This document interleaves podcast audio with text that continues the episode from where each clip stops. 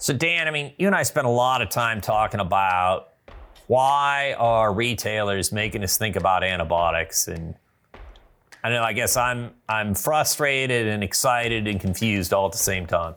You know, you taught in veterinary school. Do, do we really teach this stuff? Do we, are we preparing our vets to deal with this new industry? No, the the thing that we do at veterinary school is that we're we're teaching the the, the foundational things to be a good clinician and and to go out and, and provide uh, preventative medicine and care to the industry. And so this whole responsibility uh, of, of safe food, wholesome food, and, and understanding how to help our producers stay in business. That's the reason why we came up with EVP. Well, I think we better explain what the EVP is. Hi, I'm Dr. Jim Lowe from the University of Illinois, and I'm talking with Dan Thomson, a bovine veterinarian from Iowa State University, to talk about the EVP, or the Executive Veterinary Program at Illinois. Welcome to the Round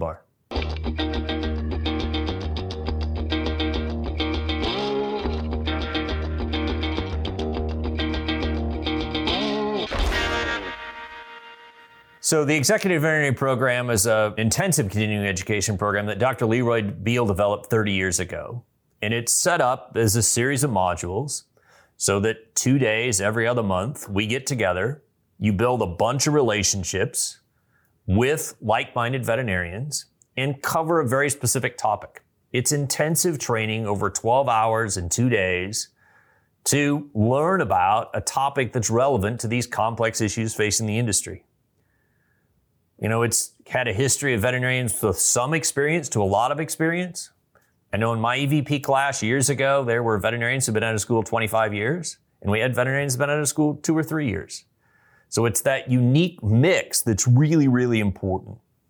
So, Dan, you've been integral in developing this EVP program with us for beef cattle veterinarians, is really both our technical expert and, and our veterinary professional expert. So, how does this EVP thing work? I mean, what happens? What do we cover? How does that go back and forth? What it really boils down to is, is the content and the instructors are also veterinarians that are so engaging at different levels of our industry from repro to, to commodity uh, interactions to retail space, um, everything from boots on the ground, things that I can provide my clients and handling complex issues from cases to, to preventative medicine you know, we're going to talk about things from animal welfare to clinical cases so that you understand how to improve clinical outcomes through through better reasoning. We're going to have animal handling and, and how that has an impact on stress, you know, nutrition, disease prevention, how to, to use leadership skills to prevent disease. And then we're going to talk about data and interpretation of data. And then it wraps up you know, really focusing in on where's the industry headed and, and how do we as veterinarians help our clients and the, the producers meet the demands of the consumers in the food supply chain of the future. And I think, Dan, that's really the good part about EVP, right? We cover kind of this broad set of skills that hasn't been taught in veterinary school and is a blend of things I need from business school to a PhD program, right? And let's not confuse it. This is not a graduate degree, but they're the subjects we would cover. It's this breadth of medicine and production and business in a real world format to address real world today, take it home and use it problems. And I, that's what we've strived to do. And I, and I think 30 years of experience have told us that it works and it's certainly evolved. The curriculum from 1991 sure does not look like their curriculum today, but um, it, it's been this long history. I think what's important, Dan, is that, you know, you're not just an instructor of the program, and I'm not just an instructor of the program, but we're both EVP graduates. So, why'd you do EVP, and and why has it got a special place? Why do you keep coming back to it? Number one, it's you know we go through veterinary school, and uh, you separate from your classmates. You have some that are special relationships, but this is really a second veterinary class that you are forming a network of, of bovine practitioners and veterinarians uh, across the country and and and beyond.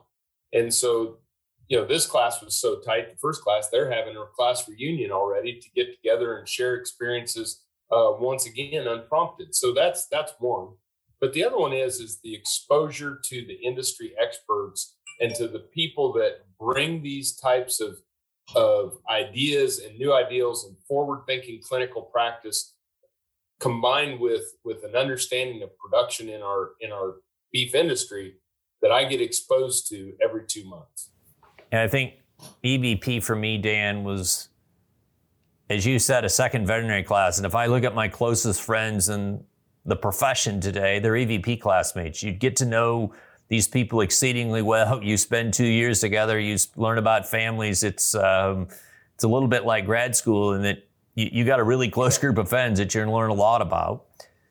But your emphasis on the on learning about other contacts and other experts, I learned that, and I look at the opportunities we provide. Right, we're going to go spend time in a retailer and and learn how a retailer thinks, and that's just not something we get as veterinarians or access we have as veterinarians. And and those things, even as an instructor today, you know, I may teach a module or two, but the other seven modules I always take stuff home. It's still valuable to me, you know, as the students would call me, as an old fart to to do those things. And that's been really, really useful. And, and we really think that this next class will provide those exact same experiences that we've had in the past.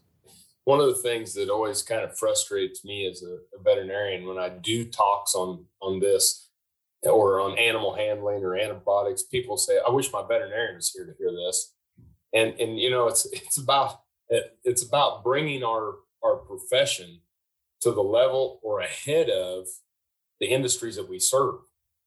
Well, our focus in EVP will be on beef cattle management. The first sessions are November 4th and 5th this year in Omaha.